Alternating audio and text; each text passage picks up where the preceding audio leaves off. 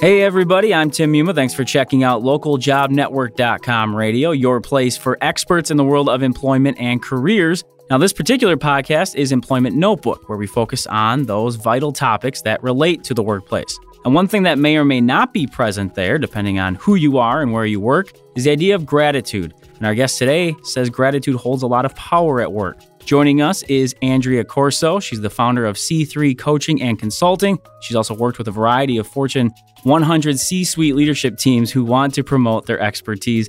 Andrea, thanks for coming on the show today. Thanks for having me, Tim.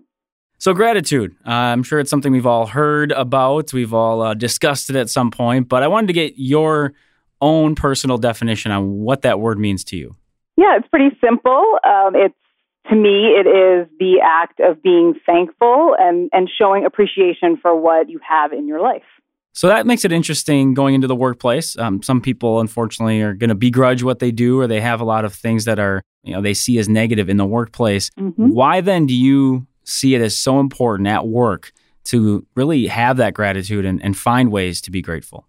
I'm a big believer of this idea that you get what you give.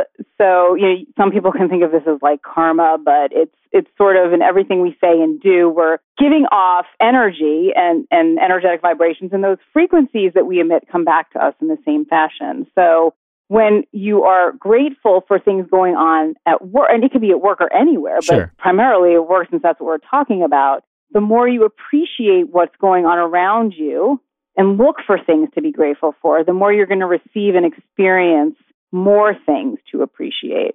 And I say that because, typically you might not think about it, but if you do think about it, we attract into our lives that what we are focused upon. So it's amazing if you really think back over your life, your work experience, what you're really focused on, whether it's good or bad, you usually attract that into your life.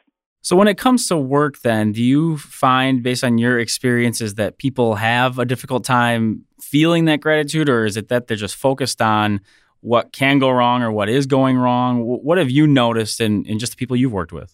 I think it's a combination of all of that. I think it's easy to focus on what is wrong and what's going wrong. Many organizations and companies, and I've worked with a lot of engineers, they're problem solvers, right? Mm. So they're actually looking for what's wrong. Hmm.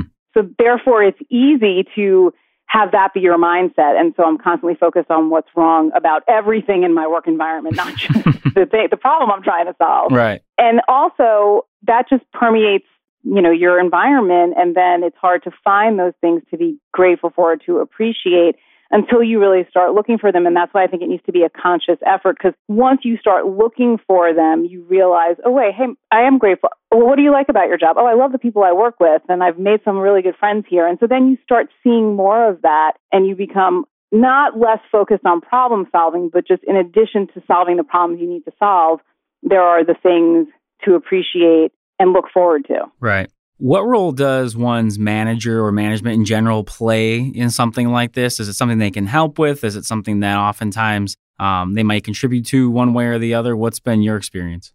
I think they can definitely contribute to it, but oftentimes we can't really control what our managers are doing or not. I would say if you're in a leadership role, it's a great practice to put in place with your team. Actually, a leader that I work with, one thing that she does with her team is every time they sit down for a staff meeting, which is once a week, they have to do an appreciation of another person around the table. Okay. So why are you grateful for, Anne, because she did X for me last week, whatever it may be. Right. And so that kind of permeates the environment. But I would also say on the flip side, even if you have a manager above you, whether you're in a leadership role or not, who doesn't practice this, you can't control that, but you can still do it. You can still, do it for yourself, because it helps you then start to feel better about your work environment, and you can do it for the people who work with you and for you. Right. Now, an article you'd written, you had mentioned the power of gratitude. And of course, people can play with that however they like. But in the workplace, when you're talking about attitude, emotion, gratitude in this specific instance, how much do you see that affecting productivity or just overall, the work that's being done when you are feeling one way or the other? Oh, I think it can definitely. It's very powerful, because if you shift your energy. So if you are going into the work environment or going into your office with focus that's either scattered or kind of looking at what's wrong, you don't have the, you might not be as enthused or energized about what it is you have to do. Right. And I would just actually tell people to just try it, because it actually, it's easier when you're doing it yourself. But if you decide I was going to go in, I'm going into work today, I'm going to look for at least 5 things to appreciate. And you keep doing that every day, you're going to find that you're more energized about being in the office and about doing your work. So it definitely can help with productivity. I find it in my life too. Like, even if there's things I want to do around my house, if I just start appreciating more and having the better attitude, it's very powerful. I'm more able to, get the closet cleaned out or whatever it may be. Right. Well, you mentioned maybe making a list. I mean, can you give people a couple examples of what they might mention they're grateful for in the workplace?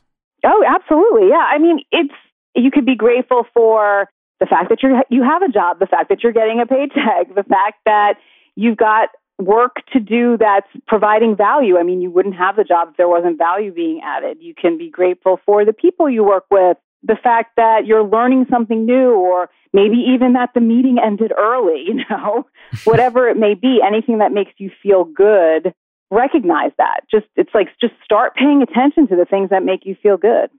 Well, I think that's an important part that probably comes about from this conversation is it's really a lot about just refocus and changing your perspective, not that you are literally doing anything that, and I mean, anybody can do this, essentially. Anybody can do it, and it's exactly what you said. You're just shifting your perspective, you're refocusing, you're looking for different things. Now, what happens if you have a coworker, somebody maybe you work closely with, and they have more of that negative attitude, and they seem very ungrateful with everything? What's a proper response to that? Is there a strategy you can use to not let that affect you? Because as you talked about, that energy kind of gets flowing, and then it could be affecting you as well. Yeah, I mean, I always suggest one of two things. You either try and avoid that person as much as you can, or just continue to set the example.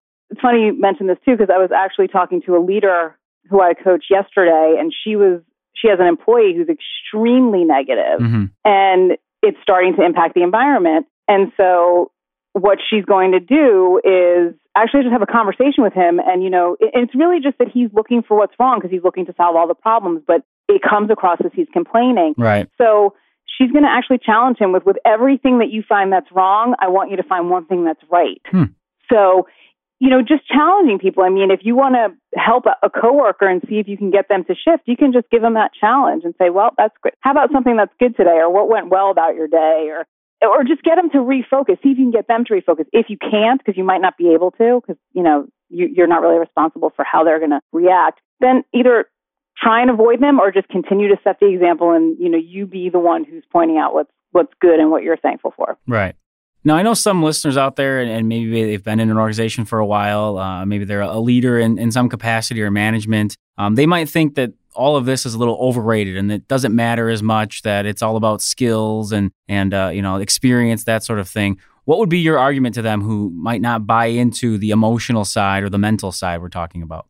I would tell them to try it because I was actually, that way at one point in my life, and I didn't believe that, so if I write 5 things down that I'm grateful for every day, it's going to change my life. But it really can, because it is amazing once you start to do it, how you find more and more things to be thankful for. And it changes your whole perspective. And so I tell them to just try it. Do it for 30 days. I challenge you to write down 5 things every day that you're grateful for about your job and see if it doesn't shift how you approach your job, how you feel about your job. If it doesn't, then stop. But I would challenge them to do it. Right. Is there a certain mistake or a common thought process or behavior that people partake in that makes this difficult? Do you see something that stands out? Is it simply a matter of not being happy in their position, so it's hard to get those feelings flowing? What have you noticed, if there have been any trends or correlations? So, yes, I think what you said is true, that some people are just not happy in their position, so it's very hard for them to find things to be grateful for. And, I always tell people, but so then find a position that you would be happier in. If that's really it, then make the choice to look for something that you're going to be happier or more engaged in, work that's going to be more energizing for you. And if it's not, if it's just really that, I'm in a rut or I've been doing the same thing for a long time, then I really see it as just taking this exercise seriously and not doing it as just like a check the box, oh, let me write down the 5 things I'm grateful for today. No, you really have to feel it and try and experience it. So the way to do that is to say why you're grateful for it. Right. Because when you say why, like I'm grateful that, you know, I'm getting a paycheck this week because then I can support my family, pay my bills, whatever. So the why kind of puts a little more behind it as opposed to making it just like a check the box exercise. Now, you mentioned earlier, you know, in your career, in your life, you maybe didn't believe in this type of stuff necessarily, yeah, or that it didn't affect you. What changed for you? Was there something that snapped you out of it? Was there something that somebody said? What was the difference? I kept hearing it. I kept hearing it from more than one person. I heard it from friends. I heard it from my coach. I heard it from a mentor. And so I'm like, okay, I'm going to try it. I'll do it. Because, you know, I feel like if I get messages enough, I should pay attention. Right, right. So I decided to try it, and I was doing it from both a personal and professional perspective. And that was probably like 10 years ago. And I could tell you, I still do it. It is part of my day. Every morning, every evening, at least 5 things I'm grateful for about whatever. It could be specific to my business or to work. It could be specific to personal life or both. And it's just amazing how it can shift. It just shifts everything. But you have to be committed to it. You have to believe it's going to work. And you have to want it to work. And I didn't mean to put you on the spot by any means, but I know people listening are, you know, probably plenty of people who were in your shoes or they kind of heard it a ton and like, yeah, whatever you say. So I do appreciate you being open and honest with that as far as where you came from. We are getting a little low on time here, but I wanted to give you sort of the opportunity to give our listeners a final takeaway just about this topic in general, or any final suggestions you would have for anyone who maybe is struggling or you just think, hey, this is a great practice. You should give it a shot. So I'll just give you the floor for the last 30 seconds or so. Yeah, all I would say is I really just think you should give it a shot. I just start with 3 things every day and see, you know, how that impacts you after a couple weeks. And then I guarantee you'll find 5 things. And as it starts to work for you, share it with other people. So definitely, you know, do it with your team and see what kind of an impact it has on the environment. Very well said. I like the sharing aspect at the end there. I think that always helps. With that, we will wrap up this episode of Employment Notebook. Again, we've been talking about the power of gratitude and how we can find that in our work. You know, maybe sometimes it's difficult to discover, but as our guest today was talking about, it is extremely possible. Our guest today has been Andrea Corso. She's the founder of C3 Coaching and Consulting. Andrea, thanks again for coming on the show. We do appreciate your insights. Thanks for having me, Tim. And as always, if you're looking to getting in touch with us, you can send an email to ljnradio@localjobnetwork.com. You can also connect with us on Twitter @LJN is where you'll find us. Also, you can use the hashtag #LJNradio if you want to get involved with more conversations there. Once again, I'm your host, Tim Muma. Take care, everybody.